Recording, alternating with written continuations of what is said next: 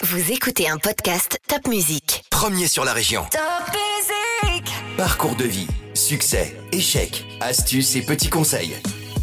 Nos invités montent sur le podium et nous partagent leurs expériences.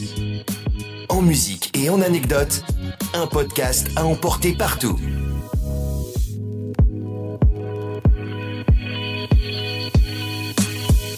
J'ai un peu l'impression quand je suis sur mes, rollers d'avoir un super pouvoir, c'est le super pouvoir de rouler.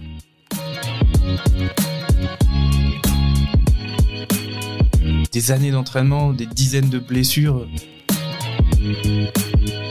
J'essaie toujours de penser aussi aux gamins que j'étais à 14 ans, comme ils seraient fiers de moi d'être là aujourd'hui encore et de donner le meilleur.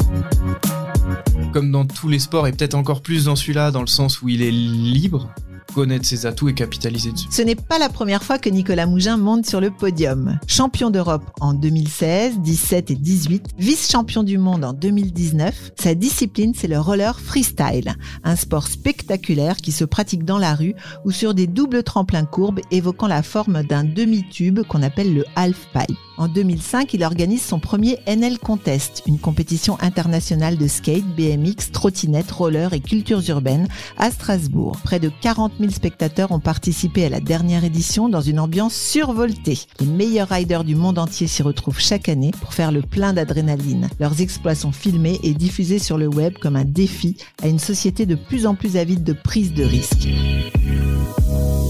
Alors Nicolas, vous sautez, la hauteur ne vous fait pas peur, la vitesse c'est incroyable, vous êtes un sportif de l'extrême et les défis sont toujours plus dangereux.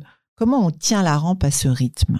La passion, je pense. Ça devient une drogue au bout d'un moment. euh, c'est un sport qui est tellement complet, à la fois physique, technique. Oui, effectivement, qui suppose de se remettre en question en permanence par rapport à la prise de risque. Donc, euh, non, non, euh, moi je suis complètement passionné depuis que j'ai découvert ce sport et je pense que c'est ça qui me tient. Vous avez découvert ça euh, comment et à quel âge? J'ai découvert ça en 92. Euh, on était en vacances dans les Alpes avec mes parents à Val d'Isère et il y avait euh, un parc des sports là, où on peut faire du tir à l'arc, du, du cheval, du golf, etc. Puis on était là en tant qu'enfant avec mon frère et il y avait une personne qui faisait essayer des rollers en ligne, ce qui n'existait absolument pas du tout en Europe en 92. C'est en fait quelqu'un qui entraînait euh, une équipe professionnelle de hockey au Canada. Et il avait ramené des États-Unis ces, ces bizarreries de l'époque, en l'occurrence les rollers. Donc le roller en ligne, on, on pourrait expliquer, c'est une et en dessous on a combien de roulettes? Quatre, normalement quatre en, en ligne. C'était un peu ça la, la nouveauté par rapport aux patins Au patin où on avait quatre parents, euh, en carré comme ça, ouais. quatre. ouais.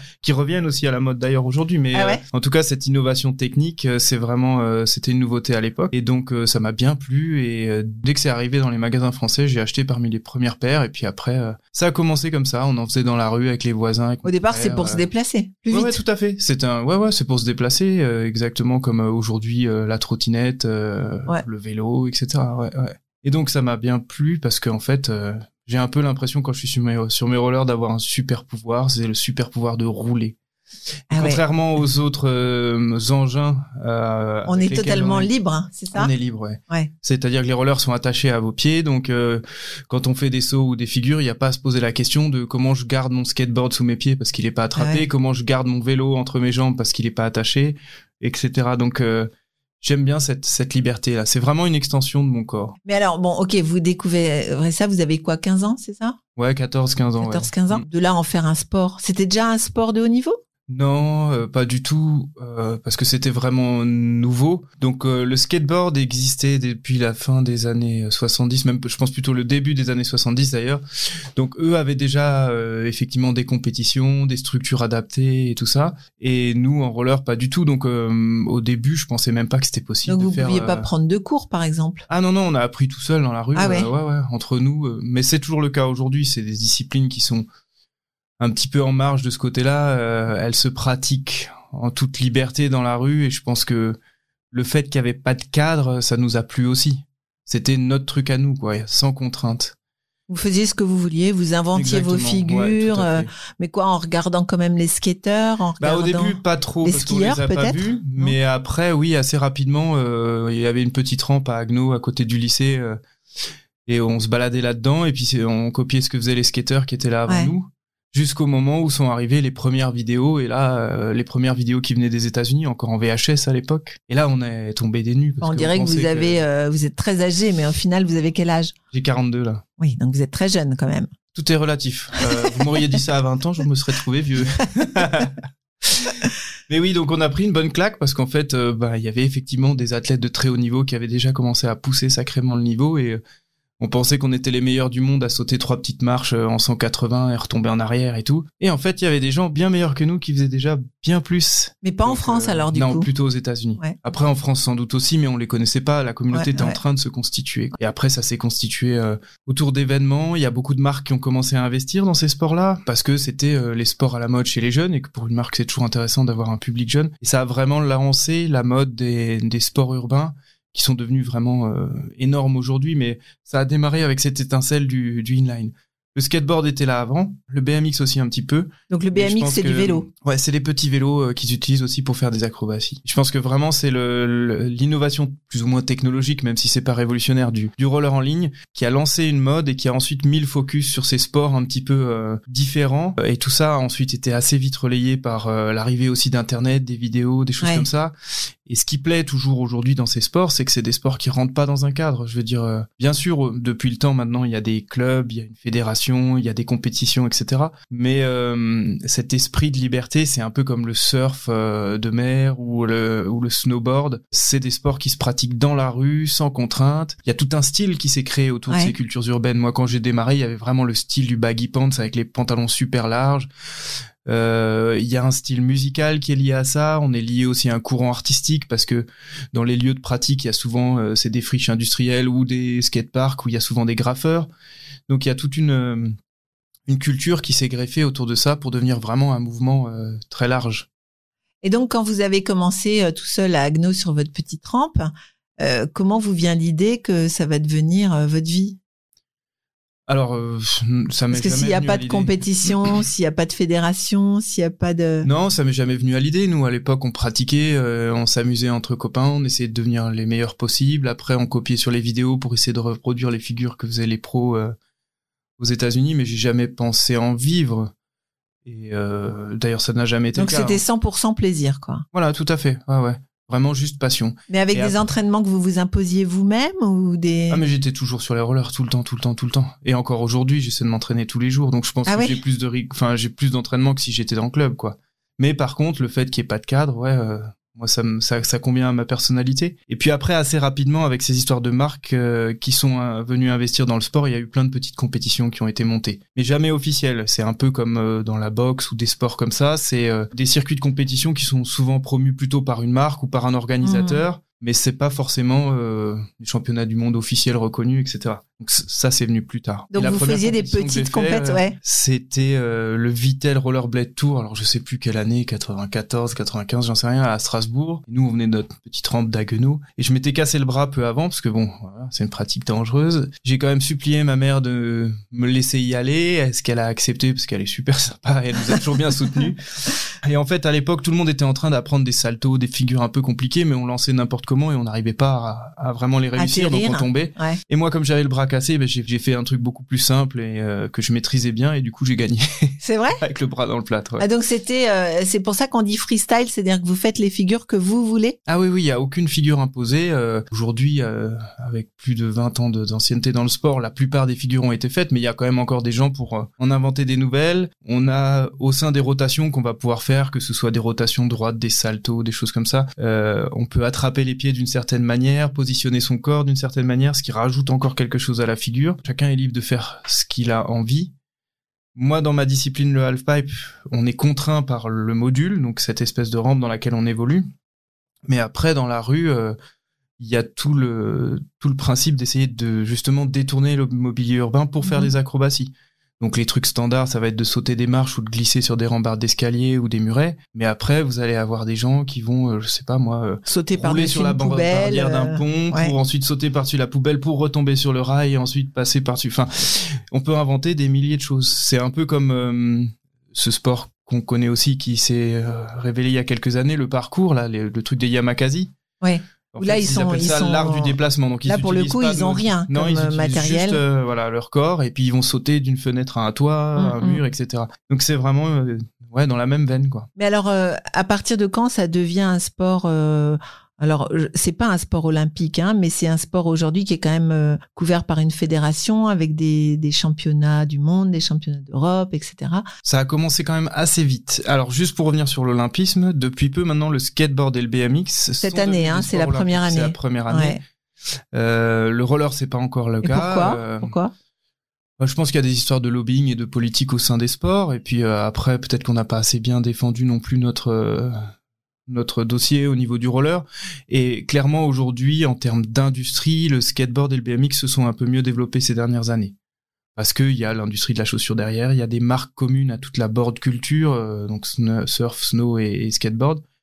Donc c'est une industrie qui s'est beaucoup mieux structurée que la nôtre, euh, mais c'est en train de voilà, c'est en train de revenir. Là, euh, j'entendais récemment que depuis le confinement, les ventes de rollers avaient augmenté de 600%. Donc Ah on a aussi, c'est un peu des, c'est un peu des modes. Hein. Mhm. Donc on a connu des cycles. Le dernier cycle en date, c'est la trottinette qui est devenu Ouais. vraiment un sport qui est venu très fort, alors que c'est sans doute quelque chose de très ancien que nos grands-parents ont déjà connu, hein, mais euh, qui revient là. Et c'est vrai que ça attire beaucoup les jeunes. Voilà, on ne sait pas quel sera le prochain sport à la mode, mais c'est Et vous, vous influez là-dessus, c'est-à-dire vous vous travaillez avec des marques ou des industries pour euh, améliorer le, le roller? Alors, enfin, moi j'ai des sponsors, donc euh, oui.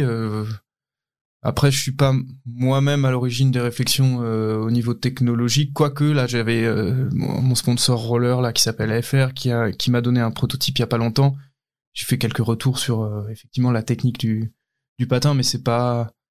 Moi, je sais en tant qu'utilisateur ce qu'il faudrait peut-être améliorer, mais je suis pas ingénieur, c'est pas. Mhm.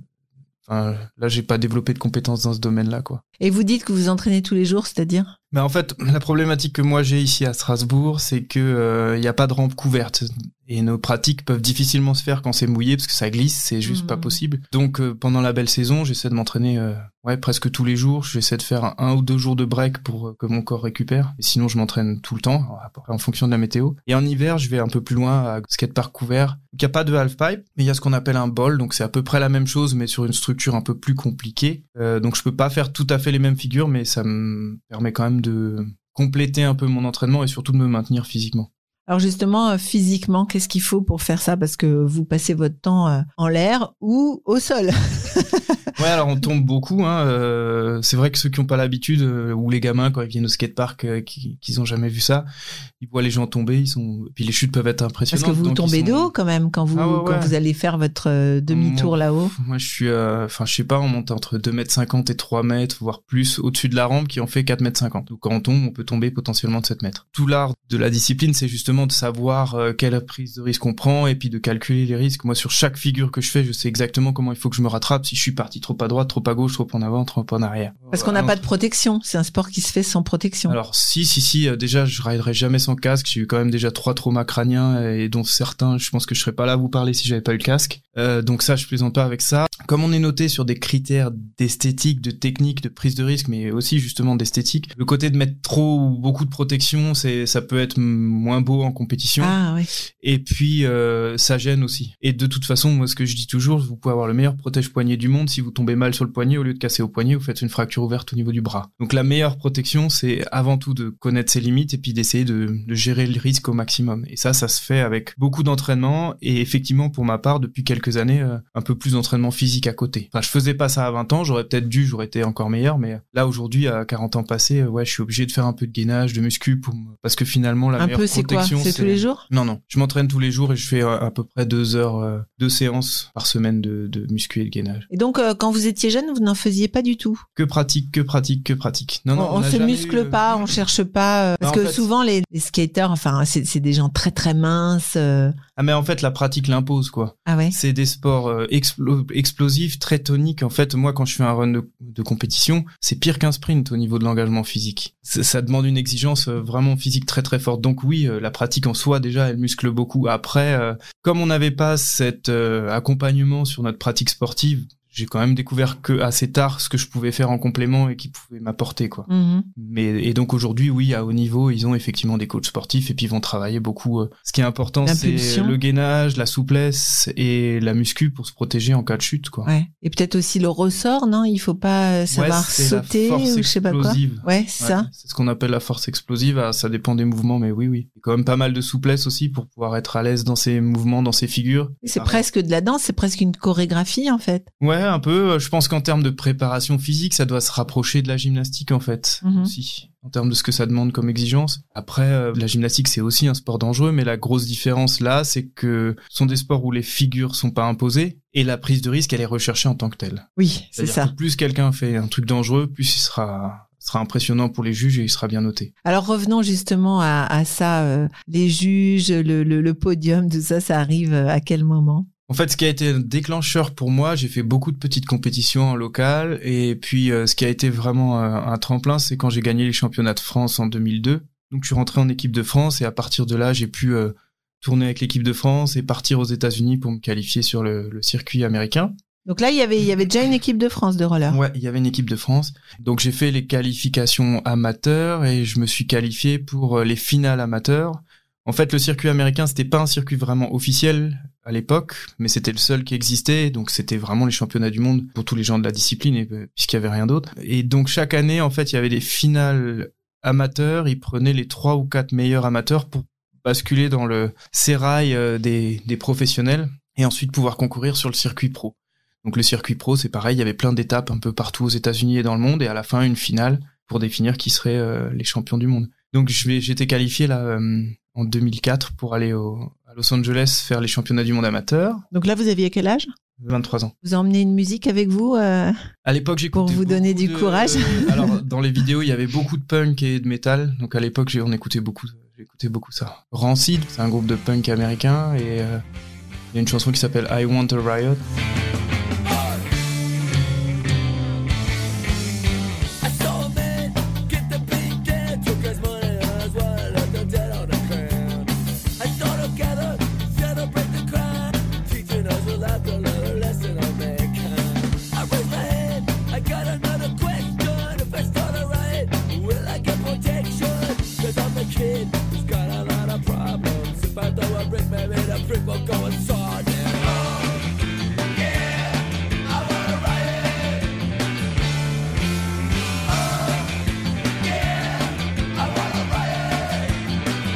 Aux États-Unis tout seul. Enfin, en tant que Français, vous étiez combien On sélectionné était deux de l'équipe de France, euh, plus euh, le sélectionneur de l'équipe de France. Et en fait, on est arrivé en retard, donc j'ai pas pu faire les trainings.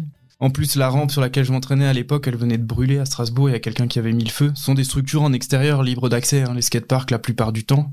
Donc euh, c'était compliqué pour moi pour m'entraîner juste avant. Et puis en plus, il faut savoir qu'à l'époque, les rampes qu'on avait en Europe, elles faisaient 3,80 m de haut euh, maximum.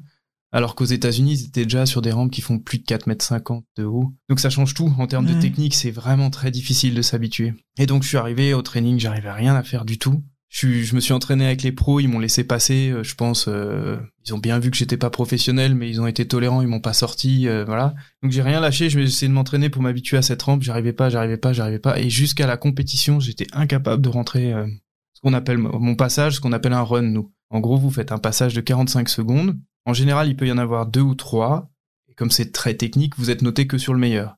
D'accord. Donc si jamais vous êtes tombé sur un des passages, vous pouvez vous On rattraper. peut se rattraper. D'accord. Exactement. Et euh, ouais, je me souviens qu'il y avait un Australien vraiment très fort qui impressionnait tout le monde. Et puis euh, sur le pod- sur le la plateforme de la rampe, tout le monde s'imaginait déjà que c'était lui qui allait gagner. Et je pense que personne m'avait vu venir dans le sens où euh, j'avais rien réussi jusque là. Et finalement, mon premier run de de finale, en fait, j'ai réussi à passer mes figures à peu près correctement. Je m'étais dit dans ma tête que j'allais faire quelque chose de un peu plus basique que ce que j'avais prévu parce qu'il fallait que je sécurise, j'étais pas en confiance. Et comme c'est passé, je me suis senti vraiment euh, soulagé et sans pression pour le deuxième passage et j'ai pu faire vraiment ce que je voulais. Et ça a marché. Ouais. Et à 0,5 points, je suis passé devant l'Australien et donc j'étais qualifié comme champion du monde amateur euh, cette année-là, ce qui me permettait ensuite de rentrer sur le circuit pro. Génial. Alors, mais quelles sont les qualités qu'il faut pour ça? Parce que vous arrivez, vous arrivez à rien, et puis le jour J, ça marche. C'est quoi l'idée? Bah, il faut, faut croire que c'est un peu mon karma parce que euh, je vous parlais de ma première compétition que j'ai gagnée avec le bras dans le plâtre. Euh, les Ouais. championnats du monde, c'est pareil. J'avais de gros soucis de genoux. Deux semaines avant, je marchais pas. C'est mon kiné qui m'a dit, euh, après tout plein d'examens médicaux, qui m'a dit si si, tu vas y aller, ça va marcher. Enfin bref, c'était,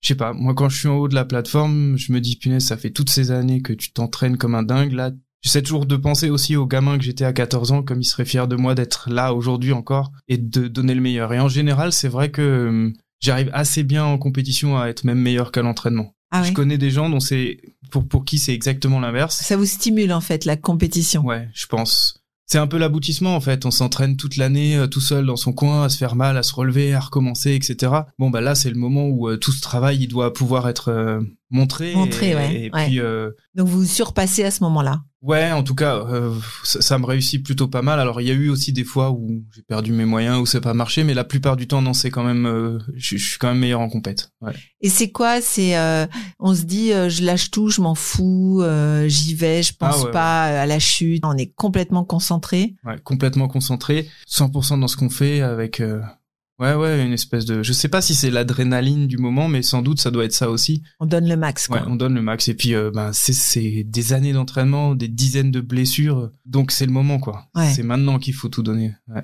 Ah, C'est génial. Bon, et alors vous, vous devenez donc euh, qualifié pour les championnats du monde? Ouais, et puis après j'ai continué Et donc là, vous euh, rencontrez, euh, je présume, des gens que vous que vous suivez, que vous adorez peut-être. euh. Ben, en parallèle, ouais, euh, j'ai, aussi commencé à faire des démonstrations. Il y avait pas mal de démonstrations à l'époque. Donc en fait, comme c'est une discipline assez impressionnante, même en dehors de la compétition, euh, on faisait des démos pour des festivals de musique, pour, Ouais. euh, pour des événements, etc. J'ai fait même le Stade de France, euh, un concert Urban Peace, là où il y avait 40 000 personnes dans le Stade de France. Donc vraiment, on, a- on- j'ai commencé à tourner pas mal. Et ça, pour moi, on- Et là, vous gagnez de l'argent grâce à ça? Ouais, on était payé, ouais, ouais, Ouais. ouais, pour faire ça. Mais euh, ce qui était génial pour moi, c'est que c'était vraiment l'aboutissement de mon rêve de gosse. Déjà, d'avoir été passionné de cette discipline depuis toujours, bah bien sûr, c'est un rêve quand tu fais un sport à, et que t'es à fond dedans de devenir un jour champion du monde. Donc déjà d'avoir ce titre, même s'il était amateur. Et d'ailleurs, je me souviens que l'autre personne de l'équipe de France, lui, euh, il a pas du tout réussi. Donc le soir, quand on est allé dîner au restaurant après la compète, moi j'étais super heureux, mais je pouvais pas exulter trop parce Ouais. que je voulais pas le blesser lui. Donc j'étais partagé entre entre ma joie à moi et puis pas- le fait de pas le blesser. Et je me suis retrouvé après à un moment donné aux toilettes du restaurant et là dans la glace j'ai explosé. Ah c'est bon, je l'aime. Parce je voulais pas le faire devant lui quoi. Ah, c'est génial. Et euh, non, oui, donc je faisais des démos et en fait, euh, c'était génial pour moi parce que je me retrouvais sur la plateforme de la rampe avec tous les gens que j'adulais, qui étaient mes idoles et que j'avais en poster dans ma chambre, quoi. Bah oui. Donc, et quand, quand tu commences à rider, que tu fais des figures un peu techniques et tout, et puis que le gars que t'adules depuis des années, il dit, waouh, génial, trop technique ça, ou machin. Enfin, moi, c'est bon, j'étais, j'avais accompli mon rêve de gamin, quoi. Et je souhaite à tout le monde de pouvoir vivre ça un jour, d'avoir la chance de, d'accomplir ses rêves. Vraiment, c'est trop chouette. Ça aide à se construire aussi. Et euh, après, euh, moi, c'était mon moyen. hein. Chacun trouve le sien, mais euh, je pense que ça aide aussi à être ensuite à peu près bien dans ses baskets. Et j'ai toujours dit que pour moi, la première responsabilité d'être humain, c'est d'essayer d'être heureux, parce que tu peux pas être bien avec les autres si t'es pas déjà bien avec toi-même. C'est, c'est, c'est très difficile, faut se le dire, quoi. Donc moi, Ouais, mais c'est ce beaucoup de courage pour pour quand même aller à l'entraînement euh, tout le temps, pour euh, parce que vous faisiez des études par ailleurs? Ouais, j'ai fait euh, j'ai fait un master en droit des affaires et après j'ai fait l'école de management. Donc oui oui, c'était en complément des études et même encore aujourd'hui, j'ai un travail à côté donc je suis tout le temps en train de courir. Donc c'est vrai que c'est c'est beaucoup beaucoup d'efforts quand même. Mhm. Surtout pour un sport qui est pas reconnu et euh, peu reconnu encore aujourd'hui par rapport à ce qu'on disait tout à l'heure du skateboard et du BMX.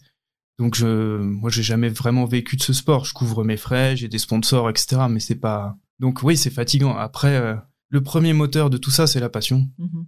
Moi, vraiment, euh, je m'éclate dans ce que je fais. Ça m'a permis de vivre des aventures incroyables partout dans le monde. J'ai des amis. C'est une petite communauté, donc j'ai des amis partout dans le monde, en Angleterre, euh, partout en Europe, euh, au Japon, aux États-Unis. Donc c'est aussi, ça m'a apporté aussi une ouverture d'esprit que j'aurais peut-être pas eu si j'avais pas eu ça dans ma vie. Quoi. Votre frère, il a continué? Mon frère est continue. On s'était, on s'est entraîné encore euh, bah, hier ensemble entre midi et deux. Donc non, non, on roule ensemble. Mais lui était toujours moins dans une approche compétitive que moi. Vous étiez stimulé par la compète. Ouais, je pense, je suis un peu plus âgé. On en a fait beaucoup ensemble au début, et puis euh, après, euh, lui, c'était moins son truc, et puis peut-être qu'il avait moins envie d'être en concurrence avec moi aussi, je peux Hmm. comprendre. Mais en tout cas, euh, il a toujours été un, un soutien incroyable. Et euh, le fait de s'entraîner ensemble en termes de motivation et en termes d'échange technique, parce qu'on a beau pas avoir d'entraîneur, on se corrige tout le temps, tous les deux. Sur telle figure, il me dit non, regarde, t'es parti trop tôt, là, t'as tourné comme ça, mets ton pied comme ça, etc. Et je fais pareil pour lui, quoi. Donc après ces championnats du monde aux États-Unis, qu'est-ce qui se passe? Ben après j'ai eu la chance de faire ouais euh, le circuit pro. Euh, J'en ai pas fait tant que ça, mais il me semble que c'était en 2007 j'ai fait le championnat du monde professionnel. Là j'ai fait neuvième à l'époque. C'est une période de ma vie où entre les études et puis euh, ma copine de l'époque et tout, j'ai un peu j'ai un peu moins euh, pratiqué. Alors à l'entraînement toujours autant, mais sur les compétitions un peu moins. Vos parents étaient toujours derrière vous, motivants, euh, Ouais ouais ouais. d'accord pour pour tout ça? Ouais, alors en plus ils nous ont prêté je sais pas combien de fois la voiture pour qu'on puisse aller dans les skateparks en Allemagne, en Suisse, en machin. Euh, ma mère a nous emmené sur les compétitions euh, tout petit, enfin quand on était beaucoup plus jeune. Non non, on a vraiment eu beaucoup de soutien.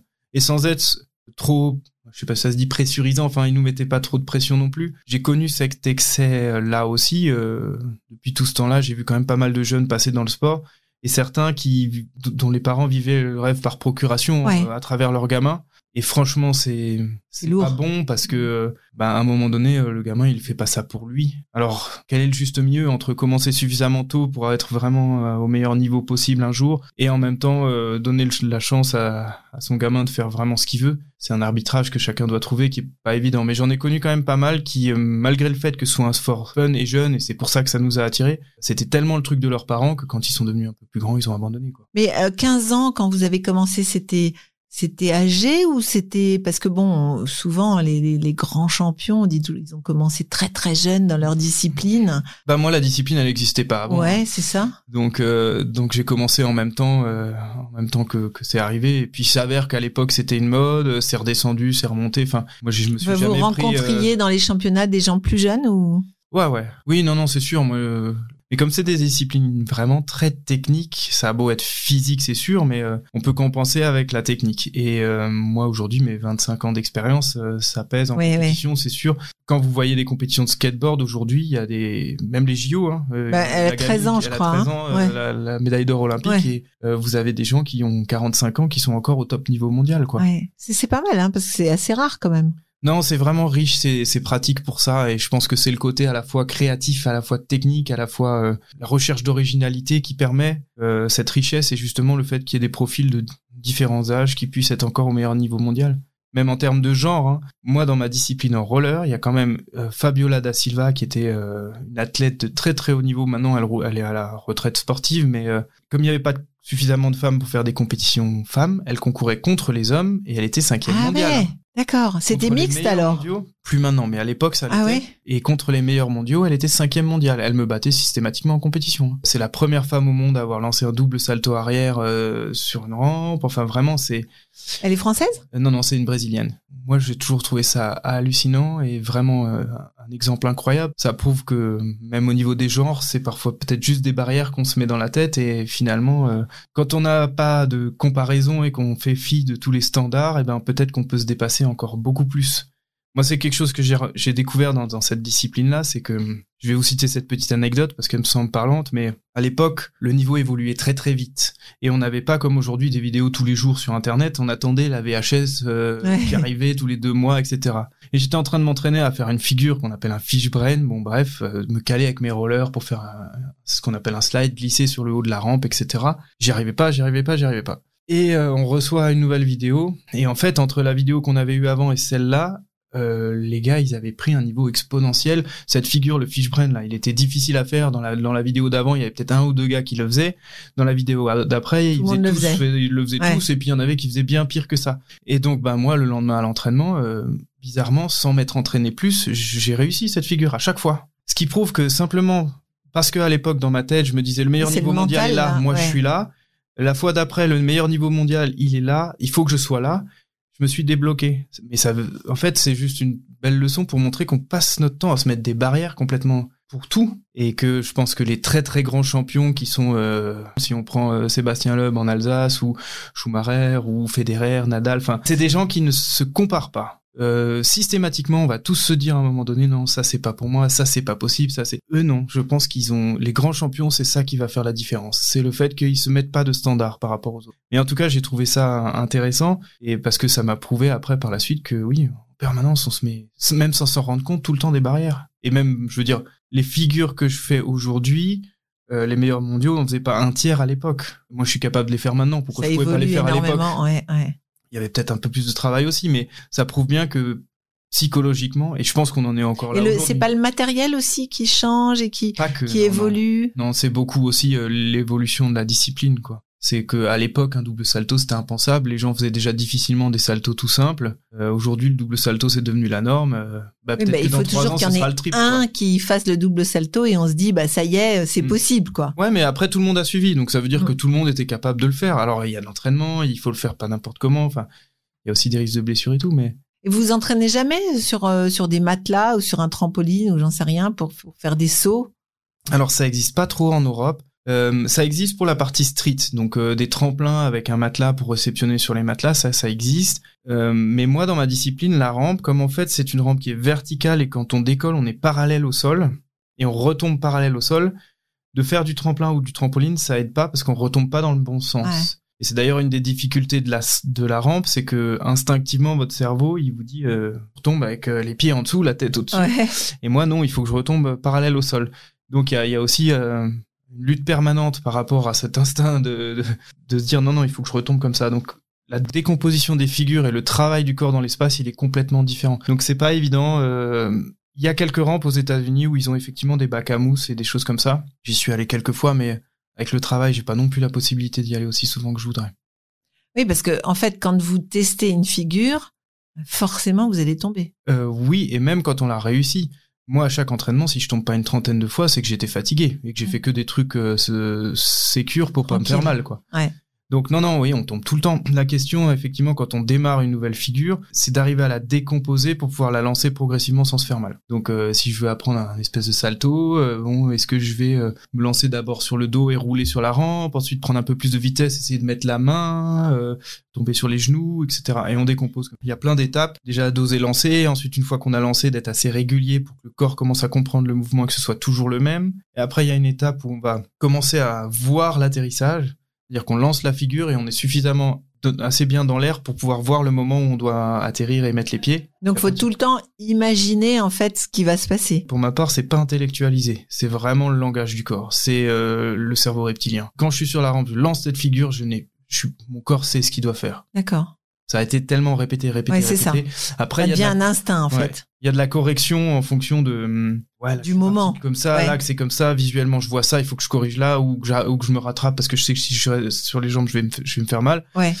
Donc il y, y a ça, mais sinon non non, c'est vraiment le langage du corps et c'est, euh, je pense que c'est aussi ça la partie un peu drogue. Là, j'entendais une émission où il disait que certains sports extrêmes, dans l'engagement mental que ça suppose, c'est pratiquement le même état qu'un état méditatif. Ah ouais. Donc je pense que ouais, il y, a quelque chose euh, de ça quoi. Oui, parce que à un moment donné, il faut même oublier que la peur existe. Je veux dire, faire Mm. abstraction de ce qui pourrait se passer. Non, non, c'est sûr. Ouais. Et après, c'est ça, c'est une autre question aussi, c'est de comment on arrive à dépasser sa peur. Ouais. Donc ça, c'est un travail euh, très personnel que chacun doit avoir.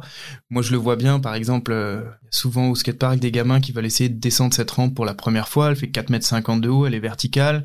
Donc ils se sont entraînés déjà à bien rouler sur le plat parce que déjà avant de commencer à faire ça, que ce soit en skateboard, BMX, trottinette ou roller, il faut déjà être très à l'aise sur le plat. C'est la Mm. base. Mm. Après, on commence à apprendre un peu les courbes, etc. Et puis après, ils montent en haut de la rampe et puis bon, ils essayent sur les petites rampes d'abord. Et rien, que d'être en haut, ça doit être impressionnant. ah, il y a plein de gens qui ont le vertige, ouais. Ouais. Ouais, puis comme c'est vertical, ça fait peur. Et donc du coup, ouais, euh, j'essaie à chaque fois quand même de coacher ces gamins parce qu'on s'entraide, c'est comme ça qu'on fonctionne, hein, on s'entraide tous entre nous là. Ben, il y a plusieurs façons de faire. Il y en a certains, il faut euh, les encourager, taper dans les mains, mettre de la musique forte, Qu'ils tout, oublient, en fait. Et puis allez, vas-y, vas-y. Et puis là, Mhm. ça marche. D'autres, Mhm. si on fait ça, ça les bloque. Il faut qu'ils soient dans leur bulle, qu'ils se concentrent, etc. D'autres, ils vont, ils vont aller s'entraîner sur la plus petite. Je leur dis, fais quatre fois la petite, là, tu fais quatre fois la petite d'affilée, tu remontes sur la rampe, tu regardes pas en bas, tu pars tout de suite. On va essayer de travailler comme ça des, des façons de fonctionner. Euh, moi, c'est vrai dans la rampe, c'est vrai pour les streeters aussi. Souvent, ce qui marche bien quand on veut lancer un truc très difficile, c'est de faire déjà une figure qu'on maîtrise avant pour se mettre dans dans l'état d'esprit de réussite. Euh, donc si je fais un gros 5-4 avant que je le plaque, je suis bien et tout, je sais qu'en face, ah, je vais avoir l'énergie et la confiance qu'il faut pour lancer la suivante. Mais la peur, vous avez jamais eu peur? Si, tout le temps, tout le temps. Et on essaie de la combattre en fait. Après, euh, il peut y avoir des moments où il y a des peurs paralysantes, et ça en général ça fait mal. non, ça m'est arrivé de perdre une figure la dernière fois bêtement en voulant montrer à un gamin, je l'ai décomposée comme je l'avais apprise au début, puis je sais pas, ça a fait un truc dans ma tête et Déconcentré, peut-être? Non, mais c'est, je l'ai perdu, j'y arrivais plus. Ouais. Après, j'avais peur de la faire. Et donc, il m'a fallu euh, trois mois de boulot pour retrouver. Ah ouais? euh, ouais. Parce que le cerveau, bah, c'est comme, enfin, c'est comme ça, quoi. hein. Là, aujourd'hui, je la refais, je me pose plus de questions. Mais comment on a peur tout le temps et on continue? Bah, c'est, euh, c'est une sacrée satisfaction de personnel d'arriver à dépasser sa peur. Donc vous n'êtes pas inconscient? Non, non, non, c'est beaucoup de boulot. Après, Parce qu'on pourrait penser que, que tous ces gens qui font ça, ils sont complètement fous, quoi. Dans certaines disciplines, il peut y en avoir. Par exemple, en street, euh, vous pouvez pas être très très bon et puis à un moment donné vous dire euh, voilà, je me fais tirer par une voiture et je vais sauter ces, ces 20 marches là. Euh, avec un peu de chance, ça passe. Et puis si c'est en vidéo, j'aurai mon heure de gloire. Euh, Ouais, c'est ça. voilà. Donc là, c'est fou. le gars, quoi. il s'est entraîné un peu, il fait son crise de folie et ça passe. Mais bon, vous pouvez pas faire ça 50 fois parce que, enfin, ouais, c'est un peu le truc Lord Dali, quoi. Est-ce que je suis, enfin, à un moment donné, ça va finir par casser. Après, il y en a qui fonctionnent vraiment comme ça. En halfpipe, ça peut pas fonctionner parce que la discipline du halfpipe, par rapport à ce que je vous disais, de la façon dont il faut retomber, le travail qu'il y a derrière les figures et tout, ça demande tellement de temps et d'entraînement que euh, c'est très compliqué d'arriver et dire euh, ouais, je vais lancer un truc que j'ai jamais fait et puis ça va passer. C'est pas possible. Moi, c'est euh, C'est calculé, quoi. bah, une nouvelle figure, c'est un an et demi, deux ans d'entraînement. Ah ouais. Déjà comprendre comment elle fonctionne, enfin la décomposer, comprendre comment elle fonctionne, la réussir. Après, on travaille sur le taux de réussite. Est-ce que j'arrive une fois sur dix? Est-ce que j'arrive euh, cinq fois sur dix Est-ce que j'arrive sept fois sur dix Et puis après, euh, la difficulté aussi, c'est comme on fait des passages de 45 secondes dans lesquels il faut qu'on enchaîne toutes les figures. C'est non seulement d'arriver la figure, mais de l'arriver suffisamment bien pour pas perdre de vitesse et pouvoir enchaîner avec les suivantes. Mais c'est très technique. hein. Quand vous ridez, on dit rider? Ouais, tout à fait. Quand vous ridez, vous écoutez de la musique? Euh, ouais, ça dépend des fois, mais en, en ce moment un petit ça, peu. ça, ouais. ça déconcentre pas? C'est à double tranchant. D'un côté, ça motive. Et d'un autre côté, ouais, le fait de pas avoir les repères auditifs sur certaines figures, ça peut Ah être oui, handicapant. d'entendre ce qui se passe. Ouais, la conscience de, de l'espace autour, les oreilles, ça peut aider parfois. Ah ouais, ouais. Mais quand même, la majeure partie du temps, on écoute de la musique, ouais. Vous écoutez quoi en ce moment? Pendant longtemps, c'était des trucs énervés. Maintenant, c'est plus des trucs calmes, du reggae, des choses comme ça. Et ça s'appelle l'entourloupe, tour de force. C'est euh, des DJ français qui font des featuring avec des chanteurs euh, du monde entier. my trauma, the bomb, and the grown, and the soul killer. The be conquered, bomb, and the fed of a general coming, I'm killing a bomb, clot. Wanna be gonna be dead with a bomb, but I thought that's a blood, master, bomb, and a crash, pussy, can I pop, pop,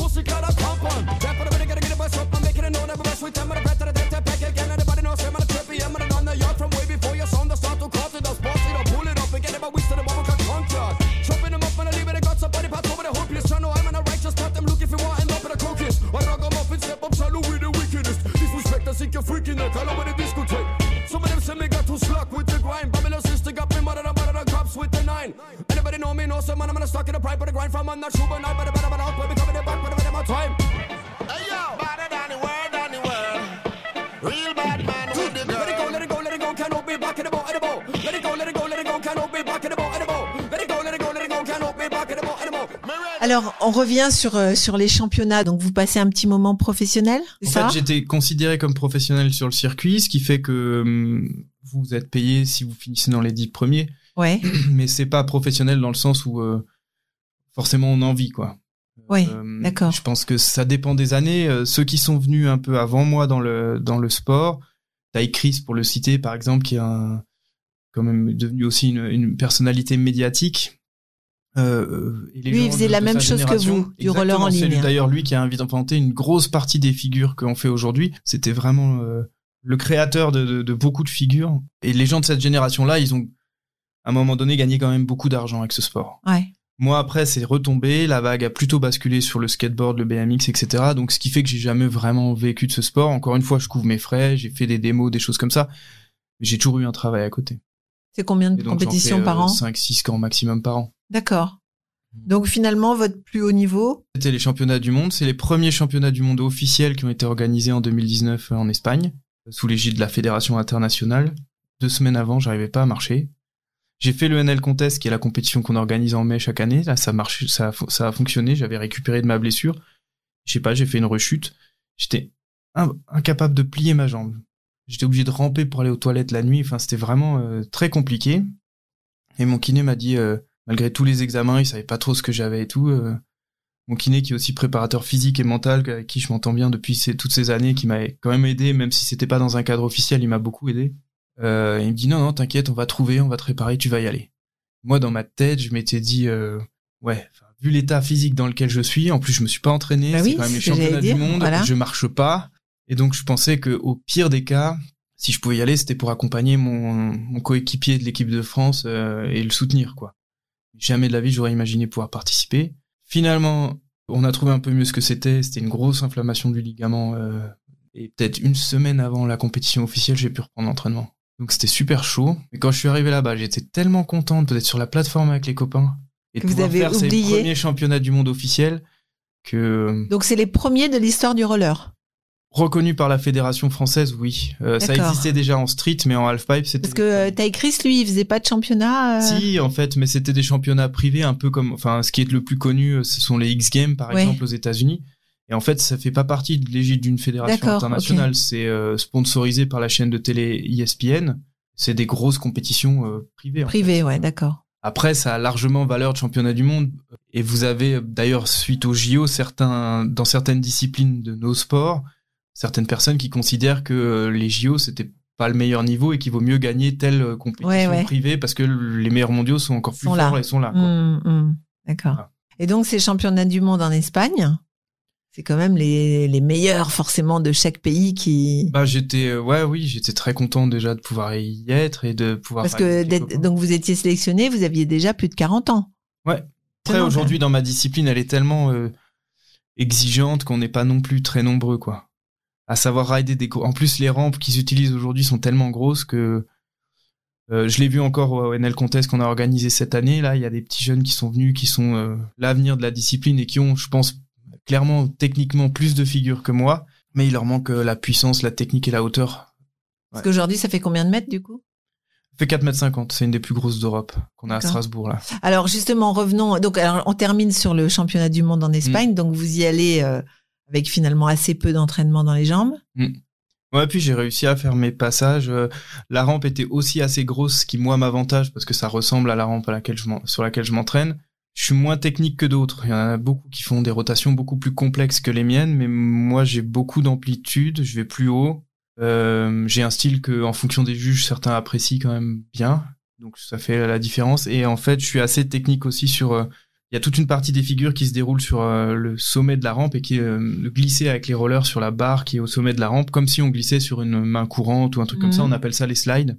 Et cette partie-là, comme je faisais quand même pas mal de street aussi, je suis un peu plus technique que beaucoup d'autres ramp riders. Donc ça complète un peu. Et puis voilà, aujourd'hui la stratégie. Quand Donc, un beau ride en euh, fait. Ouais, c'est ça. Après, comme dans tous les sports, et peut-être encore plus dans celui-là, dans le sens où il est libre, connaître ses atouts et capitaliser dessus. Mmh. C'est toujours Ouais, plus simple d'être, euh, de, de développer les choses dans lesquelles on est déjà fort que d'essayer de, de s'améliorer dans les choses où on est moins bon. Et donc, ça a marché? Ça a marché, ouais. J'ai fait deuxième contre euh, contre Takeshi Yasutoko qui est euh, multi champion du monde et qui est un athlète dans les sports extrêmes que n'importe qui dans tous les sports extrêmes a dû le Ah parce ouais que c'est un extraterrestre. Ouais. Et c'est- il est japonais? C'est un japonais et euh, personne que lui n'est jamais allé plus haut dans une rampe. C'est impressionnant. Ah ouais? Et les gens comprennent Donc, même faire pas deuxième euh, à ses côtés, c'est. c'est- Ouais, c'est déjà ah ouais, ouais. magnifique. Non, vraiment, c'est c'est vraiment chouette. Et puis euh, pour le dépasser lui, bah, c'est forcément quand même mon objectif, mais je sais que ce sera très difficile parce qu'il est vraiment. euh, c'est un, un Il a quel âge? Il doit avoir euh, 34, 35.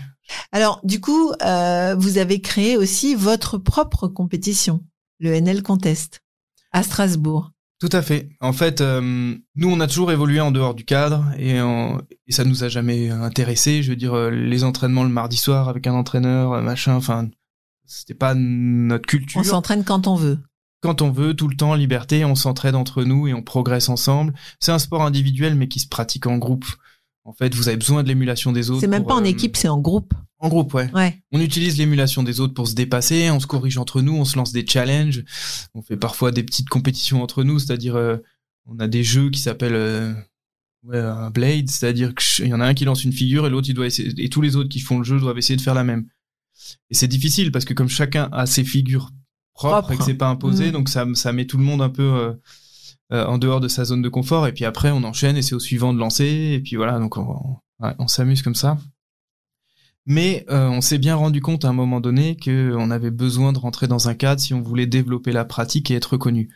Et donc on a créé une association pour ça en 2002 qui s'appelle Nouvelle Ligne, d'où le NL Contest en fait, c'est juste Mhm. les, les premières lettres. Et comme on est dans l'association euh, des anciens pro-riders ou des pro-riders, on a quand même un réseau de, de pro-riders du monde entier. Donc même sur des petits événements, on arrivait à faire venir une partie du meilleur niveau mondial. Et ça s'est développé d'année en année. On a commencé avec quelques tonnelles, quelques bières et les copains. Et franchement, si on m'avait dit que euh, 15 ans plus tard, 40 euh, 000 spectateurs. on accueillerait 40 000 spectateurs. Ouais, pour les 15 ans, euh, on était avec Julien, qui est le directeur du festival. euh, je me souviens, on était debout sur un des conteneurs et puis on a vu la foule. En plus, c'est un festival hyper familial. Il y a euh, des jeunes, des moins jeunes, des familles. Euh, c'est des sports très impressionnants, donc les gens en prennent plein la vue. Nous, ça nous a toujours tenu à cœur aussi que les gens puissent être spectateurs, donc euh, mais aussi acteurs. Donc on peut essayer la slackline, on peut essayer le skate. Enfin, c'est participatif. Et vraiment, ça nous correspond. Et on a toujours fait ça dans une logique vraiment de passionné.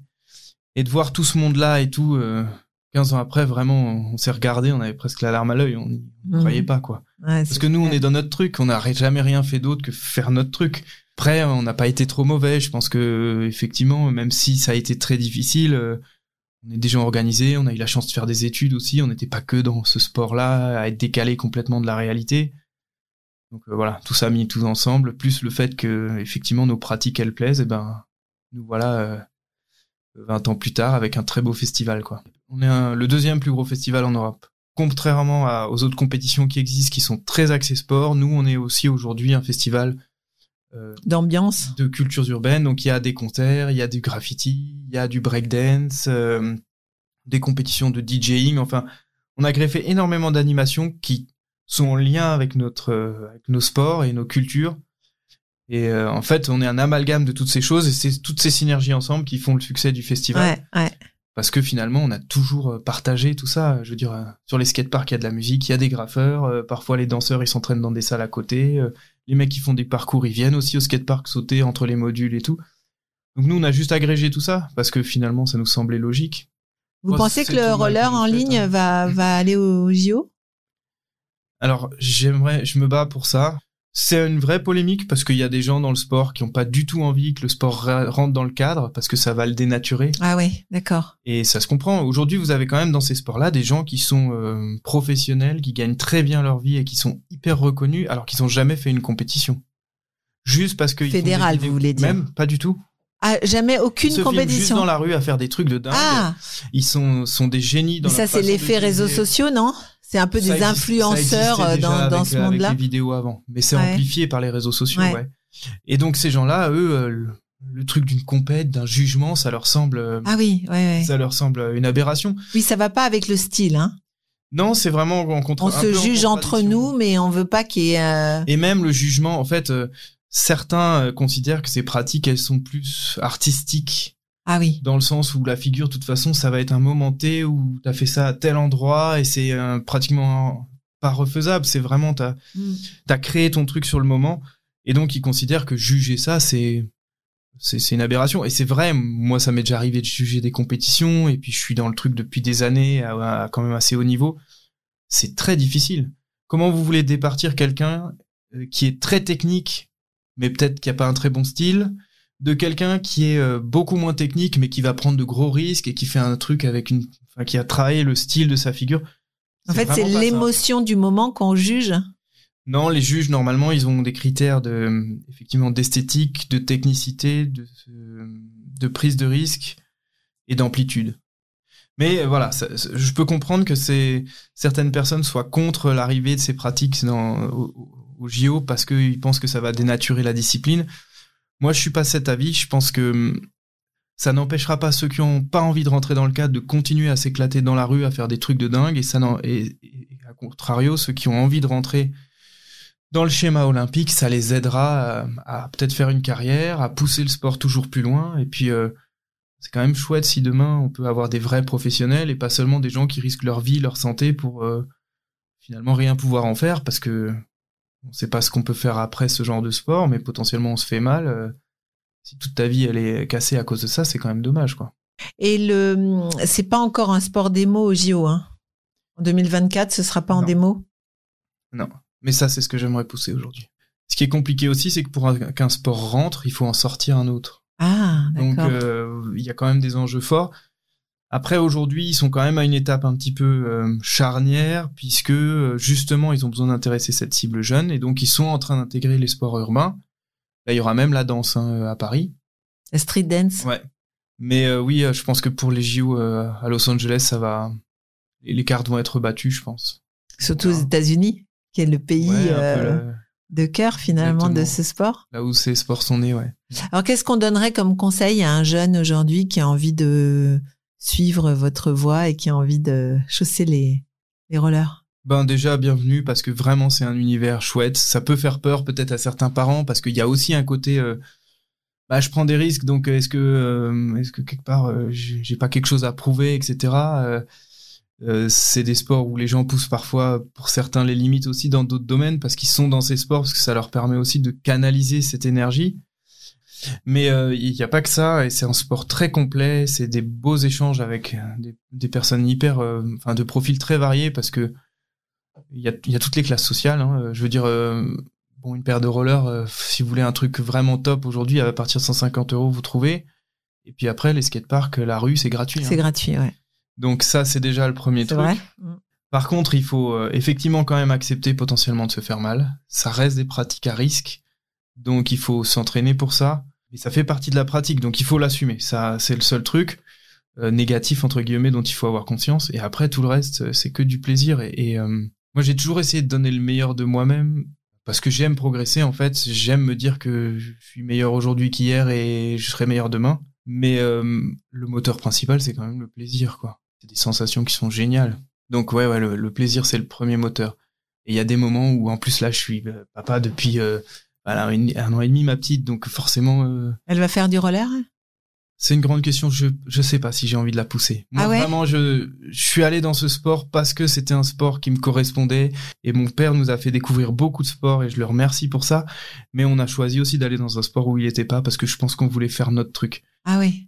On avait besoin de sortir du cadre à un moment et de marquer notre différence. Et alors, en dehors, euh, en dehors de- du, du, du skate, euh, vous travaillez? Je suis conseiller en transmission d'entreprise à la Chambre de métier d'Alsace.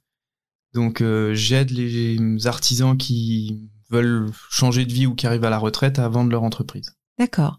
Et votre euh, mental de sportif, votre euh, votre hygiène de vie, j'imagine qu'il y en a une. Ouais, alors moi dans ma discipline oui parce qu'elle est physiquement très exigeante, euh, mais après il y a des les gens dont je vous parlais tout à l'heure qui sont plutôt dans la rue à faire des trucs de fou et tout. euh, c'est aussi des gens qui aiment faire la fête, euh, peut-être un peu trop parfois quoi. Ça fait partie de cette mentalité. Enfin, ils sont pas champions du monde non plus. Ouais, mais ils font des trucs que personne d'autre ne font. hein. C'est vrai Et en termes d'en- d'engagement physique et mental, euh, c'est euh, c'est des trucs de dingue et ça ne les empêche pas de fumer et de parfois boire en soirée parce que c'est euh, côté un peu trasher. C'est le trip, quoi. Ouais, ouais, ouais. Et c'est des gens qui ont besoin de pousser les limites. Donc oui, non, mais sinon, euh, oui, pour ma part, bah, je cours, je m'entraîne, je fais attention quand même. Et donc, alors, ça vous aide ce mental pour le professionnellement parlant? Moi, je pense. euh, moi, mon accompagnement dans, dans la transmission d'entreprise, ça, ça, ça suppose quand même de voir beaucoup de facettes. Parce que quelqu'un qui veut vendre sa boîte, il y a avant tout le côté personnel, il y a beaucoup d'affect. Émotion, ouais. Mais après, il y a toute la technique financière, l'analyse financière de l'entreprise, euh, l'analyse stratégique du modèle économique, euh, l'analyse juridique. Donc, c'est vraiment des champs très larges. J'arrive quand même assez bien à prendre beaucoup de hauteur sur les choses pour essayer de me concentrer sur les problématiques importantes. Et je pense que ça. euh, C'est marrant, la hauteur, c'est votre truc au final. Ouais, peut-être. mais euh, je sais pas si ça vient de la pratique sportive, mais euh, d'essayer vraiment de, de se concentrer d'abord sur l'essentiel. Poser la bonne problématique et après, une fois qu'on sait où on va, c'est beaucoup plus simple ensuite de dérouler les solutions. Mais il faut d'abord poser les bonnes questions. Il faut. euh, J'avais entendu dire qu'un champion, ce qui le différencie des autres, c'est qu'il ne supporte pas de perdre.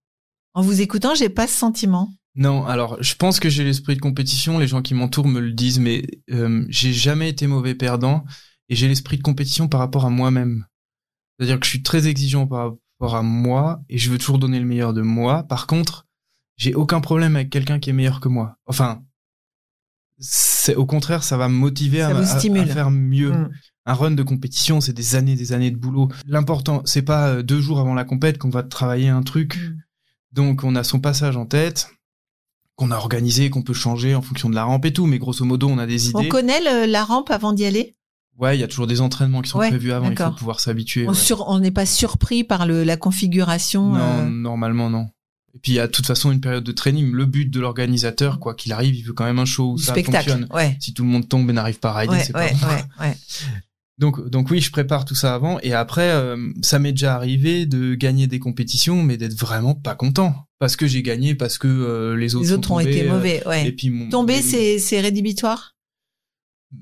Vous pouvez remonter, mais remonter, ça prend 15 secondes, minimum 20 secondes sur un run de 45, et puis en plus, après, vous avez plus les jambes. Ouais, Donc, euh, ouais, et vous avez perdu tout l'élan. Donc normalement, euh, c'est si vous tombez, c'est mort. Mm. C'est pour ça qu'il y a plusieurs passages en général. D'accord. Mais du coup, voilà, ça m'est arrivé de faire des compétitions où j'ai gagné et franchement, j'étais pas content de moi. Et à côté de ça, de faire deuxième ou troisième et d'être vraiment content de ce que j'ai fait. Mm. Et puis j'accepte aussi le côté subjectif de la notation des juges. Il n'y a pas le choix, c'est comme ça. Mm. Donc euh, oui, on a toujours envie de gagner, c'est sûr. Et les autres sont pas des ennemis, au contraire, c'est des tremplins. Enfin, c'est ma façon de voir les choses. Et puis on a aussi ce côté, euh, on est vraiment très proche. Euh, C'est une petite communauté. Mm. Les gens qui ride le rave pipe à très haut niveau, il y en a pas beaucoup. C'est beau. C'est une belle, euh, une belle vision de la vie. J'aime bien. Nicolas, ce podcast s'appelle le Podium. Mm. Donc vous, bah forcément, hein, vous êtes euh, déjà sur le podium, mais qui aimeriez-vous faire monter avec vous sur votre podium? Alors c'est euh, c'est une question difficile. Euh, J'ai beaucoup d'admiration euh, pour les gens qui ont réussi à être champions du monde plein de fois d'affilée. C'est ce qu'on se disait tout à l'heure. C'est déjà arriver sur la première marche d'un podium mondial, quelle que soit la discipline, une fois, c'est quand même un exploit incroyable.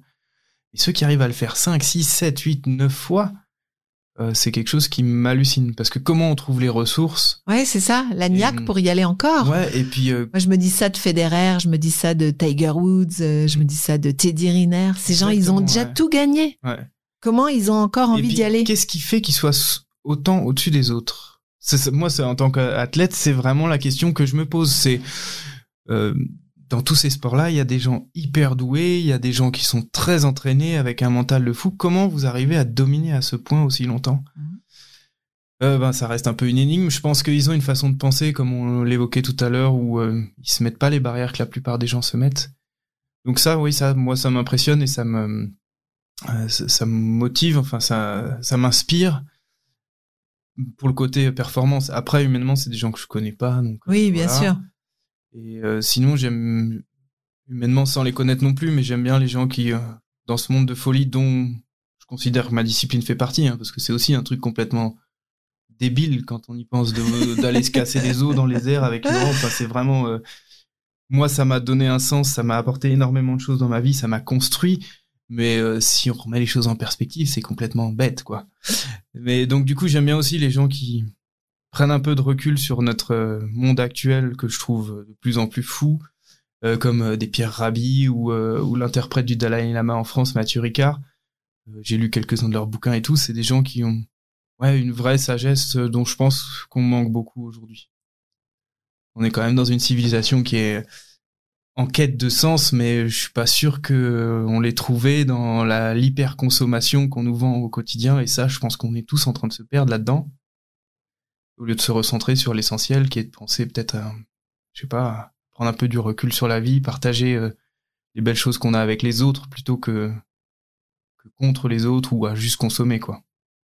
Donc c'est c'est eux que vous feriez monter des grands champions et des des, des gens bienveillants sur euh, sur la vie. Bah justement, euh, il y a un des bouquins de Mathieu Ricard où il explique pourquoi il est devenu moine bouddhiste.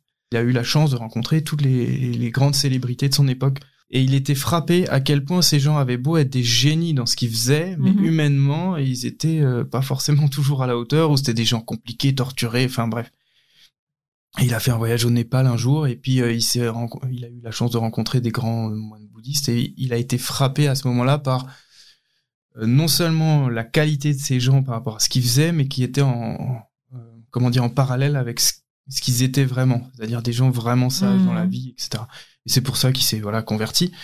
Et je trouve ça intéressant comme euh, comme parallèle. Alors j'en suis loin et c'est pas du tout mon un exemple ni que j'ai suivi ni que je me sentirais capable de suivre.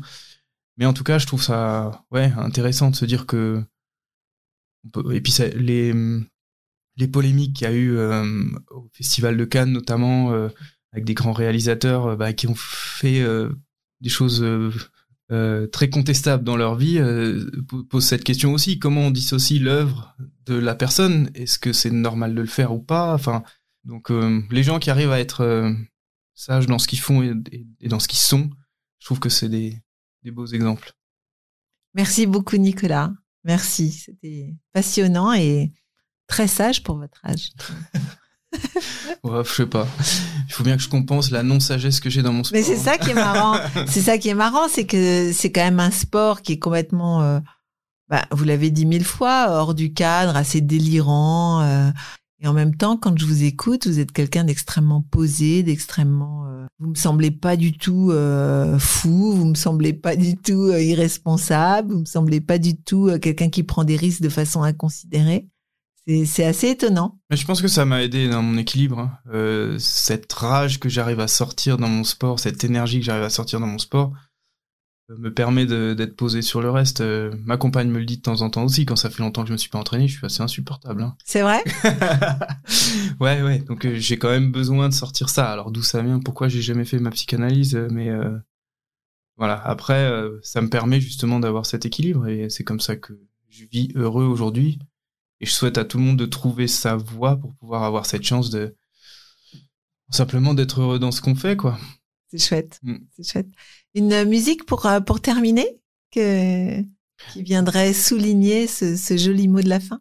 Alors j'ai la chance aussi aujourd'hui de faire un peu de musique moi-même, donc je fais de la guitare manouche et Ouais. j'ai eu la chance de rencontrer euh, une partie de la communauté des musiciens manouches de la région qui est très très riche dans ce domaine-là, et notamment Yorgi Leflair qui est un guitariste euh, incroyable avec qui j'ai pris euh, aussi quelques cours avec lui et son frère Gigi pour, euh, pour apprendre cette musique qui s'apprend que comme ça parce qu'en fait ils savent même pas lire les notes. Bah c'est, c'est, c'est un peu comme votre sport. Ouais c'est ça, Hein c'est hors du cadre aussi. Vous recherchez des choses comme C'est ça. des génies euh, dans ce qu'ils sont capables de faire alors qu'ils ont aucune formation académique et c'est donc de la musique d'improvisation donc c'est c'est- vous pouvez écouter 100 fois le même morceau ce sera jamais, Jamais le même. Ouais.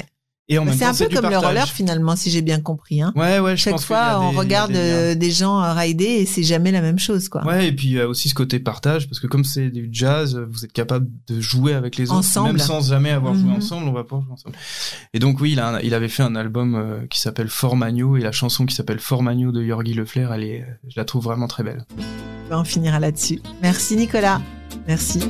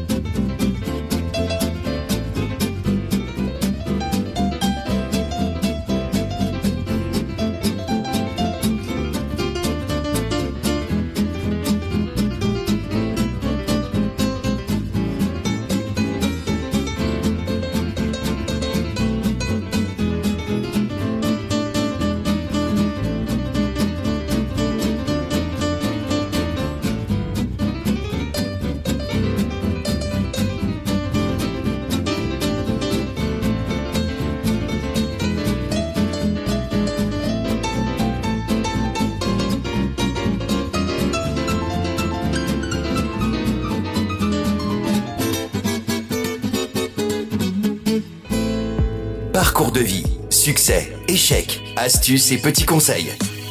Nos invités montent sur le podium et nous partagent leurs expériences. En musique et en anecdotes, un podcast à emporter partout.